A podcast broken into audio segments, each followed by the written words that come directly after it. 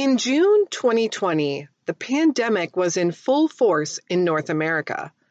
Many businesses had shut down, and while some were beginning to reopen, many would remain closed for months to come. 29 year old Lauren DeMolo would go from a hard-working mom with two jobs to unemployed. But rather than sit back and wait for unemployment, she ventured out and began looking for another job right away. On the morning of June 19th, Lauren's live in boyfriend, Gabriel Penna, would say goodbye to a sleeping Lauren and leave for work.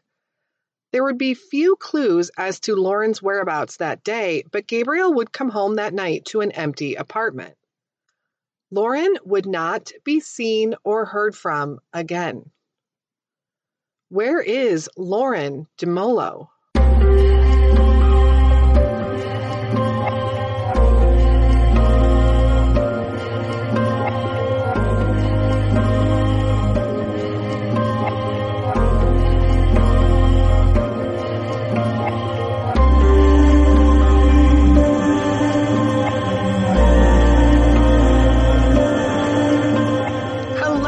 Welcome back to the Where Are They podcast.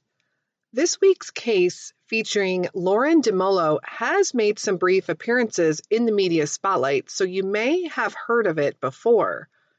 But Lauren's whereabouts remain a mystery, and we need to keep this case from going cold. Before we jump in to Lauren's story, a few quick notes about the show. Proceeds from our online store will be benefiting the Find the Children Foundation. I'll leave a link in the show notes if you want to check out our merch, including t shirts, hoodies, water bottles, coffee mugs, and other goodies. Our partnership this week also continues with the Hunt a Killer subscription box game and lets you solve crimes at home. Receive a new box of clues each month to pore over yourself or with others until you're able to catch the killer in this thrilling story from Hunt a Killer. This is perfect for game night with family or friends, or even to do alone. Each season features a new storyline, and if you like analyzing clues as much as I do, this is right up your alley. From the website, Hunt a Killer is an immersive murder mystery game told over the course of six episodes, or boxes. Each box is filled with different clues and physical items such as autopsy reports, witness statements, photographs, and more. You'll use these clues to solve the ongoing murder mystery. In the final episode, you'll be able to catch the killer. You can use our link in the show notes or we will go ahead and put it up on our social media pages, and you can get a 20% discount. Supporting our partners helps us produce the weekly podcast show, so please go check them out when and if you are able. So now let's get back to the real reason we are here Lauren DeMolo. Lauren Brittany DeMolo was a 29 year old living in Cape Coral, Florida in 2020. Lauren has a five year old daughter, Michaela, and was living with her boyfriend, Gabriel Penna, who often went by the name Gabby. Lauren and Gabby had been together for a few years and were living in the Coronado Parkway apartments. Lauren is described as a Caucasian female, about 5 foot 2 and 120 pounds. She is said to be a girly girl through and through, nails always done, makeup done, and loved the color pink. Lauren was born in Florida and grew up being raised by her father, Paul, in Maryland. She was very close to her younger sister, Cassie, who was just 13 months her junior. Growing up, they had little to no relationship with their mother, who resided in Florida. As adults, both Cassie and Lauren would end up moving back to Florida. Cassie would not have much of a relationship with her mom still, but Lauren desperately wanted to try and reconnect and would move to Cape Coral, Florida, the same town as her mother. Lauren had been in a car accident in her teen years and had been prescribed Percocet. This would lead to an addiction that Lauren would battle for several years. This would also be the reason that Lauren would never obtain a driver's license herself. After Lauren gave birth to her daughter, she did work really hard to get cleaned up and back on the straight and narrow. She wanted to be there for Michaela, and according to everyone who knew them, Michaela was her whole world. Unfortunately, she would relapse and end up losing custody of Michaela when she was just three years old. Michaela would go on to live with her paternal grandmother.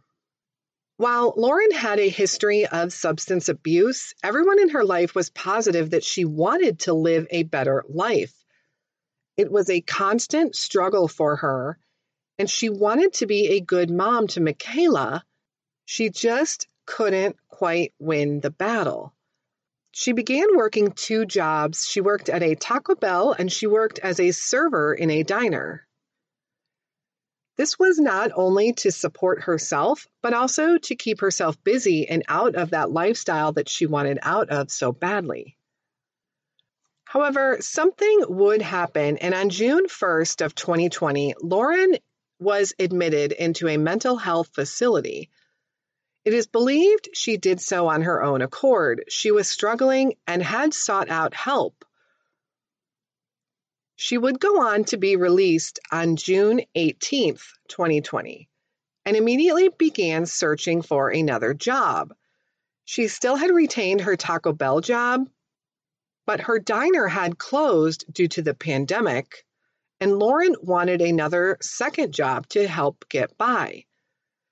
Surveillance footage will show her applying at a gas station on the evening of June 18th.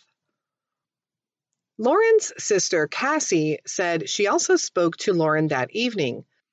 Lauren was stressed out about finding another job with the pandemic going on, and Cassie tried to reassure her that it would be okay. Cassie had told her to call her back the next day and she would help her get her information together so she could possibly file for unemployment if needed. That was the last time Cassie would speak to her sister.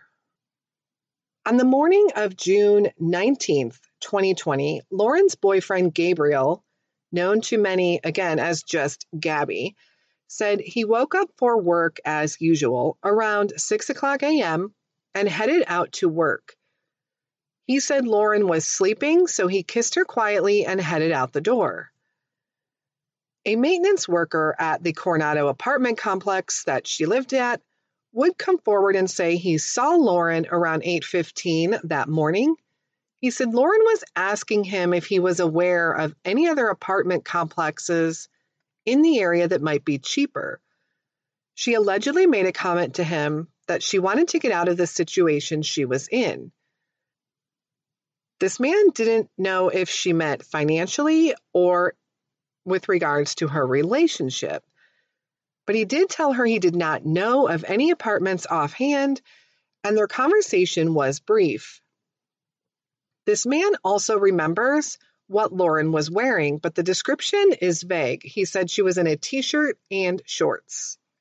Lauren's family was confused by this conversation.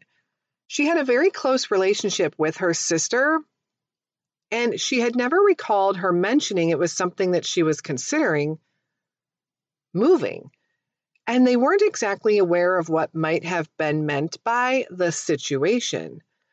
Cassie admits she didn't know Gabby that well, and Lauren's father, Paul, said he had never met him before and he just wasn't sure either. Her sister especially thought it was odd because, in fact, the month prior, she had borrowed some money from her to make sure she paid her rent on time, as she wanted to continue to keep up on her expenses. Money had begun to get tight as she had lost one of her jobs, and her sister had lent her the money and Lauren would pay the rent. On the day of the 19th, Lauren's phone would then place a video call to Gabriel via Facebook. This took place around 10 o'clock a.m. The call would go unanswered, and Gabriel would later say he never saw a call come through. A neighbor would also later say that they saw Lauren walking home from the Four Freedom Park towards her apartment on Coronado Parkway late that morning. There would be no other confirmed activities or sightings of Lauren. Gabriel would come home later that evening, and Lauren was not there. Lauren didn't drive, she didn't have a car or even her license. And after her car accident, she was never interested in driving or getting her license. She preferred to just walk everywhere. Around 11 o'clock that night, Gabby would call Lauren's father, Paul, who lived in California with his wife, Tracy. Despite living across the country, Paul said he and Lauren were very close and he'd actually been planning a trip to visit her just before the pandemic swept into the country and shut travel down. Lauren was his firstborn, and Paul was concerned but he told Gabby to keep him informed and they would see if she would turn up or if they would hear from her.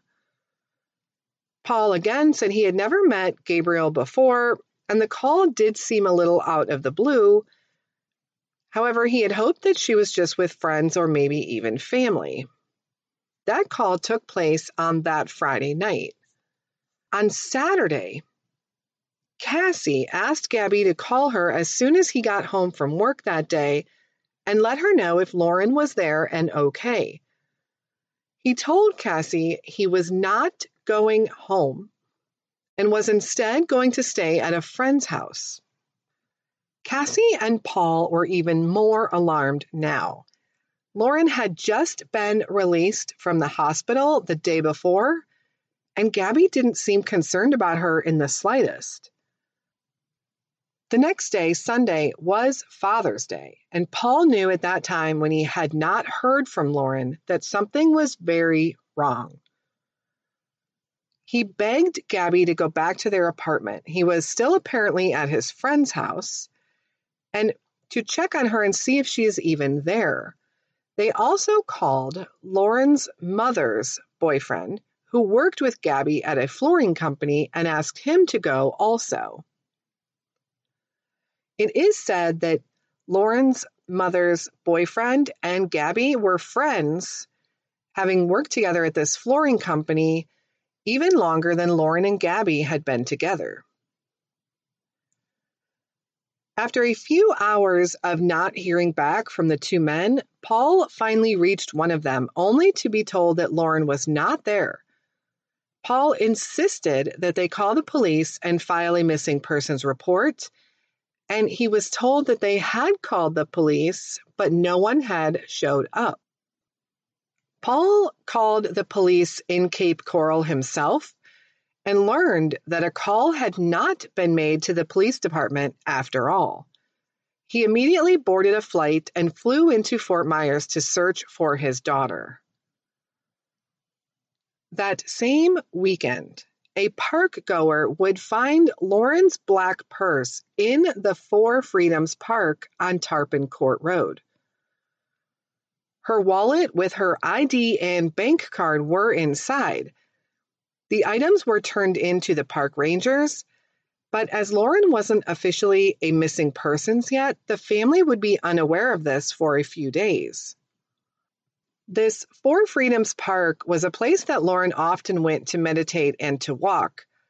The park sits on Bimini Basin, one of the many lakes in the area. The park also has many picnic areas, a fenced playground, and a sunbathing beach. It's less than a half mile from where Lauren lived, and she enjoyed going there to meditate. This park also seems to be a fairly busy park, offering programs for children and adults and having a few shelter facilities available to rent for the public. Aside from the park area itself, the map shows that Bimini Basin is completely surrounded by homes and businesses, not necessarily a place where anyone would go to hide. It also seems that it would be an unlikely place to be attacked or robbed, but it's also hard to tell if there are any smaller, obscure areas within the park where something along those lines might take place, at least from analyzing the Google Maps. On that Sunday, with Dad Paul on his way to Florida from California, Gabriel would finally report Lauren missing to the police. Unfortunately, a clerical error within the department would lead to her case not being actually entered in the system and a detective would not be assigned to the case until that Wednesday, June 24th. The family would not wait for help from the police, however, and they began their own search. Paul and two of his other daughters would go door to door. They would put signs up in the area. They left signs around the apartment complex, and they just talked to everyone they could find. When the case would be assigned, it would be given to Detective Jones with the Cape Coral Police Department. And he would immediately begin interviewing everyone in and around Lauren's life. They would put out a plea to the public for anyone who might know something about Lauren's whereabouts. And they would receive hundreds of leads to follow up on, although none would lead to any clues as to Lauren's location. They would also thoroughly check through her cell phone, and nothing unusual was found. They checked her call history, her text messages, and her searches were all minimal and led to nothing suspicious. All of her search history on her phone was mostly just related to her job search and filling out applications. The limited activity on her phone was likely due to the fact that she had a very inexpensive phone that was not linked to a phone plan. She would have to go somewhere and use Wi Fi to make a call or to do any type of research on the internet as she was shown to be doing for a job. A possible break in the case would come a few weeks later on July 2nd. Her family, who had continued to walk around and check Four Freedoms Park for any signs of Lauren, would find her burgundy red lace tank top discarded on the beach. The park in that area had been searched so much before that many believe the shirt showed up there within a day or two of them discovering it. Investigators were immediately called to the scene where they collected the shirt and conducted another search for evidence, including sifting through the sand in the area where the shirt was found. They would also seek out surveillance footage to see who might have put the shirt there. Again, they weren't convinced it had been there prior either. If detectives had found any surveillance footage, nothing has been made public as of yet. And an interesting fact, maybe a coincidence, while Sister Cassie was with Detective Jones, gathering the shirt for evidence, they were standing on the beach when Cassie would look off to the walking path and see her mother's boyfriend walking their dog. When he saw them, he would kind of nonchalantly wave and say, Oh, hi, and continue walking. Cassie thought that was extremely weird. He didn't ask any questions. When he was so close to the family, he knew they had been searching the park that day and the police presence should have been obvious that something might have been found. However, this man walked right on by. When she first noticed him, she said to Detective Jones, Isn't that? And Detective Jones responded with, Oh, yes, we know him well, and he knows us. The shirt was later confirmed to be Lauren's in testing, but there was no other evidence found or discovered on her shirt.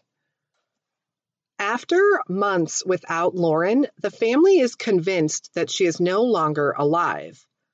Her family says she would never abandon her daughter, and a search of the area surveillance did find a video of her at a local speedway applying for a job and talking to an employee there.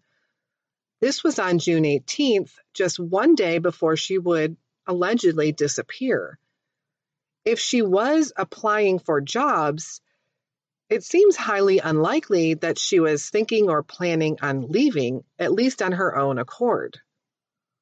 Her family also believes that she was close enough with them, especially Sister Cassie and her father Paul, that she would have reached out to one of them by now. That fall, the family would suffer another devastating blow when on October 15th, Lauren's mother, Laura Decker, would pass away from complications from COVID 19. Four days later, Lauren's stepmom and Paul's wife, Tracy, would also pass away. Six months after Lauren went missing, the family held a walk for Lauren in which people from all over gathered to walk the same route Lauren would have walked from her apartment to the Four Freedoms Park. People dressed in pink in honor of Lauren's favorite color. Lauren's sister still struggles with missing Lauren every day, but wants to keep this case as active as possible and not let it become a cold case. She had this to say to Wink News. It's very hard. You know, you would think um, as the days go by and as the months go by now that it would get easier, and it doesn't. As the holidays come, or even just as the days go by, it's just as hard today as it was six months ago. There are a few people in this story that might raise an eyebrow. First, Lauren's boyfriend, Gabriel. Second, the maintenance worker. And possibly a third interesting character, Lauren's mother's boyfriend. So let's talk about some interesting facts regarding this maintenance worker. First, he happened to be from Racine, Wisconsin, the same town in which Gabriel also once lived. Secondly, he did come forward with some information about speaking to Lauren on June 19th, being one of the only other people to allegedly see her on that day. And apparently, this man was also a maintenance worker at Lauren's mother's apartment building just a couple blocks away. The day Lauren's mother was rushed to the hospital, he was apparently fixing a leak in her apartment. However, while he left a note on the counter in the kitchen, there was no work order issued for this leak. So, is all of that a coincidence? No one knows for sure if this man and Gabby even knew each other but he just happens to have lived in the same town several states away. He happens to remember a conversation with Lauren, and he just happens to work at both Lauren's apartment complex and her mother's. And why was he inside the apartment with no work order?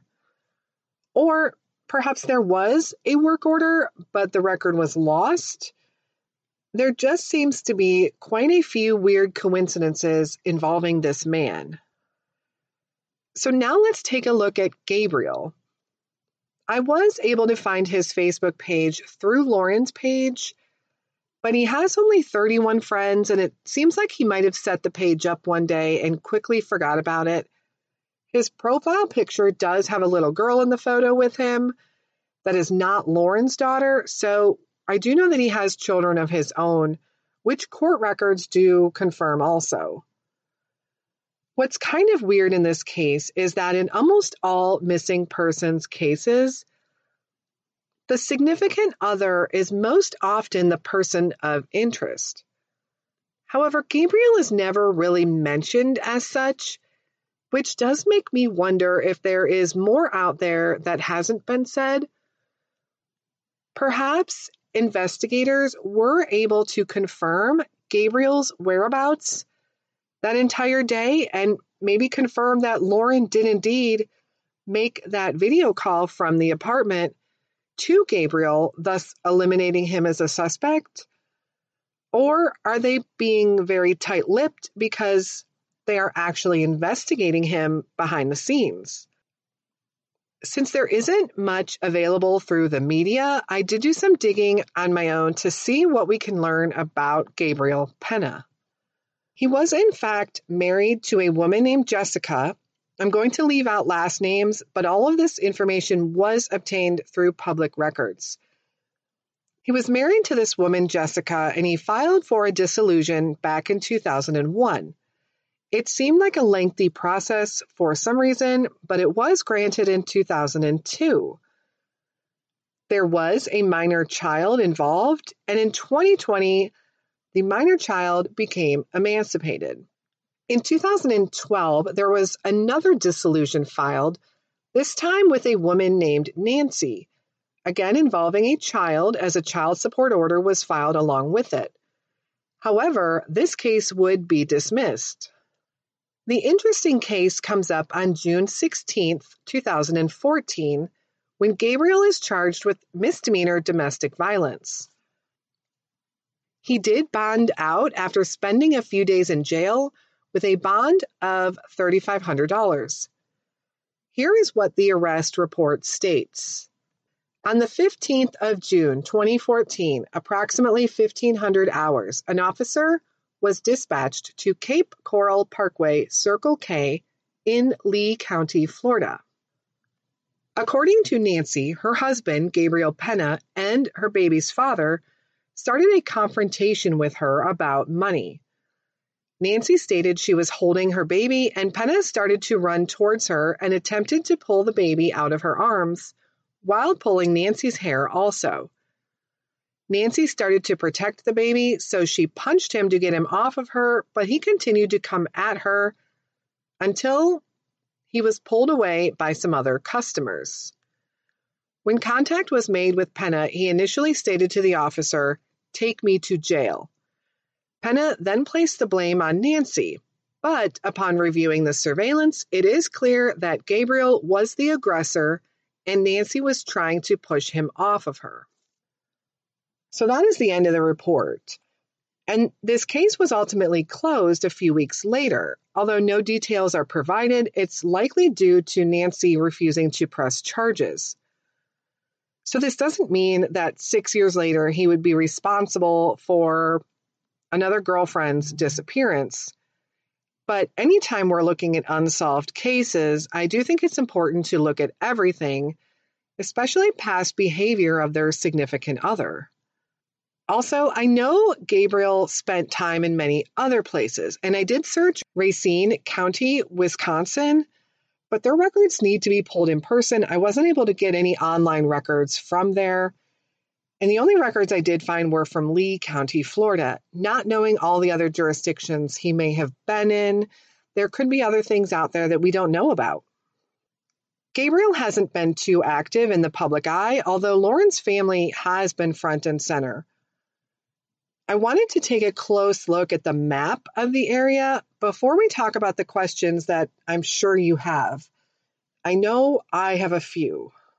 So, Google Quick Facts describes Cape Coral, which is located just south of Fort Myers, Florida, as a city in southwest Florida known for its many canals, home to manatees, Sirenia Vista Park has kayak routes to Matlacha Pass Aquatic Preserve, where birds wade amid mangroves. Cape Coral Historical Society and Museum traces the planning of the city. Yacht Club Community Park has a beach and a pier on the Caloosahatchee River. To the north, Four Mile Cove Ecological Preserve attracts birds of all species. So we are on the Gulf Coast of Florida with tons of nature preserves and waterways, just minutes from Fort Myers. Interestingly, Cape Coral is known for its over 400 miles of canals, often being called a waterfront wonderland. There are more miles of canals here than anywhere else in the world and these canals ultimately lead out to the Gulf of Mexico or the Caloosahatchee River. Cape Coral itself is pretty significant in size, having just over 180,000 permanent residents. It's a big place, lots of people, and lots of water. I wasn't able to verify how long she had been in the Cape Coral, Fort Myers area. And according to her social media, she also lived at some point in West Palm Beach, as well as Staten Island, New York. And as a reminder, make sure you're following us on our YouTube channel. When we put these cases up there in video format, we are able to show the maps and the images we talk about and the surveillance footage that we have also. So, first, we do have a lot of water in the area, more water than we do land. The Caloosahatchee River, and I apologize if I am pronouncing that incorrectly. We have the Caloosahatchee River, over 400 miles of canals, and just a few miles from a couple different large nature preserves. We're also about 0.3 miles from Lauren's apartment to Bimini Basin Lake, which is where her purse and her shirt would eventually be found. In and around all of this water are homes, hotels, and businesses. It's a very built up area, very populated, a lot of traffic. If foul play was involved, it would be hard to not be seen moving a body. However, there is no shortage of waterways that could possibly be searched. So let's talk about some questions. First, how did her purse get to the park? Did Lauren take it there? Some theorize that she may have walked to the park as she was maybe seen walking back to her apartment later and then she disappeared sometime after that. Or did she never make it to the park at all that day and the purse was possibly staged there? Another question that I have, and I tried to find out anything at all about this, is were there any water searches conducted in and around Bimini Basin, in and around her apartment? I get that there's a lot of water that could be searched and could be overwhelming. But we do have the area of Bimini Basin pinpointed. Was there any searches conducted in the water itself? Question number three Why was the shirt found a couple weeks later in areas that were already searched? Was it planted there to be found? It was very well known to the public and to family that they were searching and looking in that park in that area. Was it put there with the intention that it would be found to maybe throw investigators off the track? Or was the shirt perhaps there all along and just had been hidden and maybe due to weather or winds, or had it been buried in the sand and somehow made its way up to the surface? Is the reason it's there not related to someone planting it? And why was the mother's boyfriend there that day? Was it just a coincidence that he was out walking his dog? According to Lauren's sister, he knew they were going to be searching the park that day. And yet he didn't really acknowledge them when he saw them, or even stop and talk or ask any questions as to what was going on. Finding Lauren's shirt was a pretty big development in the case, and yet he just nodded his head and walked on by. My last question is Can we, with 100% certainty, say that Lauren's call made to Gabriel that morning came from the apartment and went to Gabriel, whose location was not at the apartment? Meaning, are we able to know where Gabriel's phone was when that call came in, even though he didn't answer it? Now, there are a few other points to bring up regarding the investigation and the search for Lauren. After the shirt was found on the beach area of Four Freedoms Park, the investigators brought in search dogs, and these dogs were cadaver dogs different from your bloodhound type of search dogs that follow someone's scent. And according to Sister Cassie, These cadaver dogs are trained to search for a particular scent, and they did hit on a work van that belonged to Lauren's mother's boyfriend. And remember, Gabriel worked with him also at this flooring company. The dog also allegedly hit on a scent in the mother's apartment. Cadaver dogs are trained again to pick up on a particular scent that is caused during human decomposition. They can tell this scent, but remember, they can't distinguish that scent person to person. There's no way to know that that could have belonged to Lauren or possibly someone else. There are also a few other scents that can trick a cadaver dog and they can possibly hit on it mistakenly. So authorities did seize the van, and after a thorough search, no evidence was found and the van ended up being returned.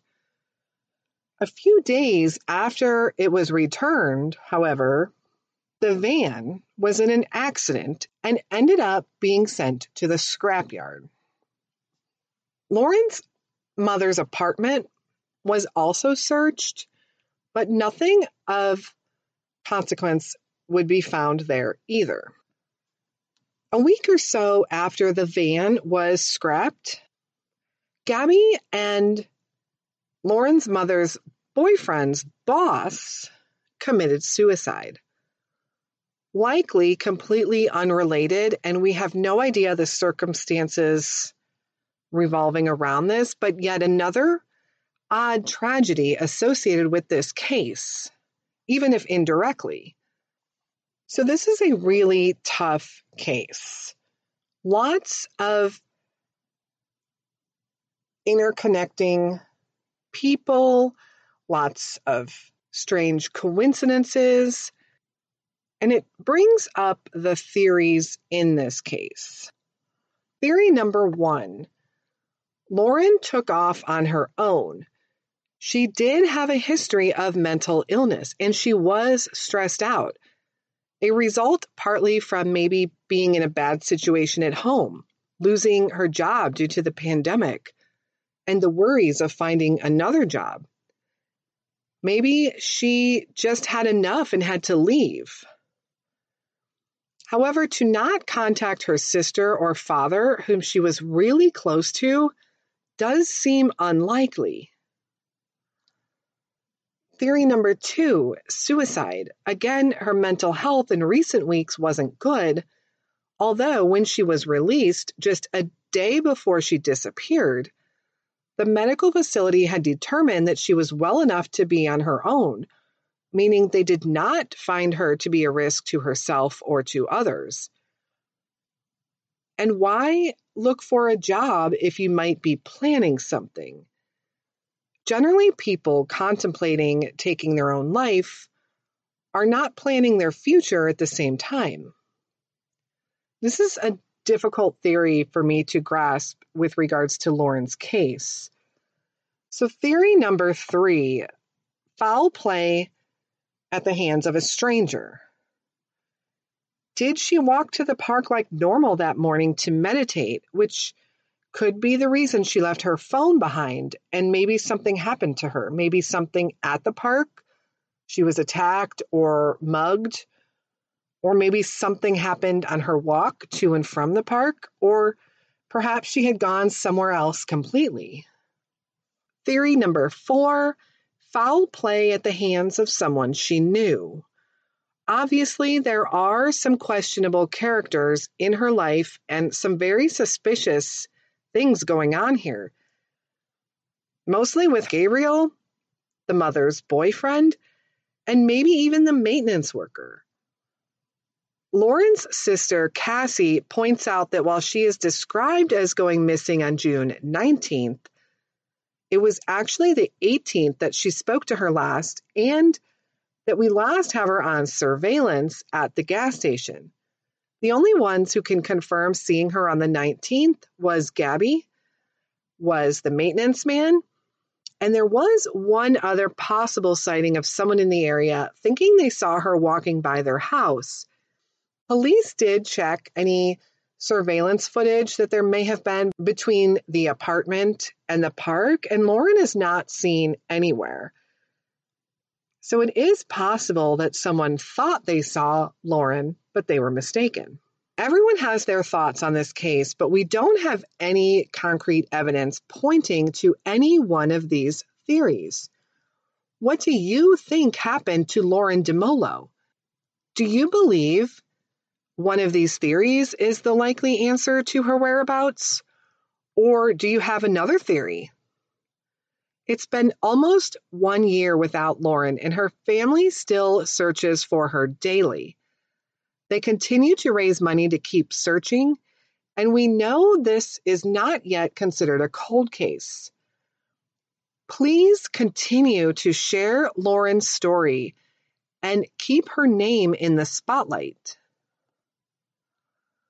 Lauren is around five foot two inches tall, weighs around 120 pounds, and was possibly wearing a t shirt and shorts when she was last seen in June of 2020. She would be 30 years old today.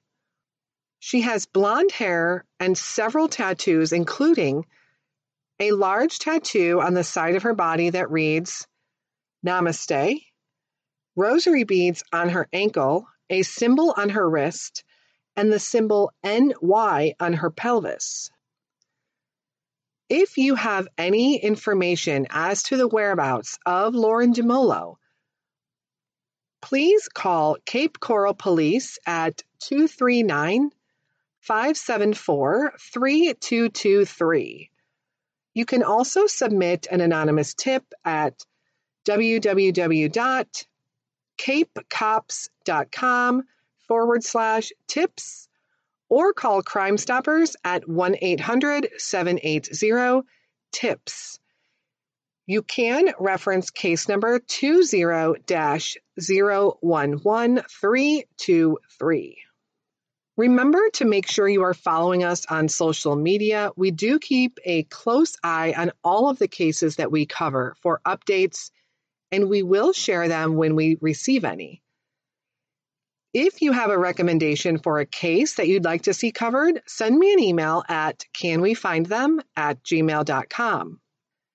And remember, go watch the video of two year old Teekah Lewis on our YouTube channel and leave a comment below her video. We will announce a winner on tomorrow's bonus episode. A winner will be selected at random from the comments. Commenting helps her video get more exposure to others and will help us spread the word of her disappearance. Lastly, a huge thank you again to Hunt a Killer for partnering with us on this video.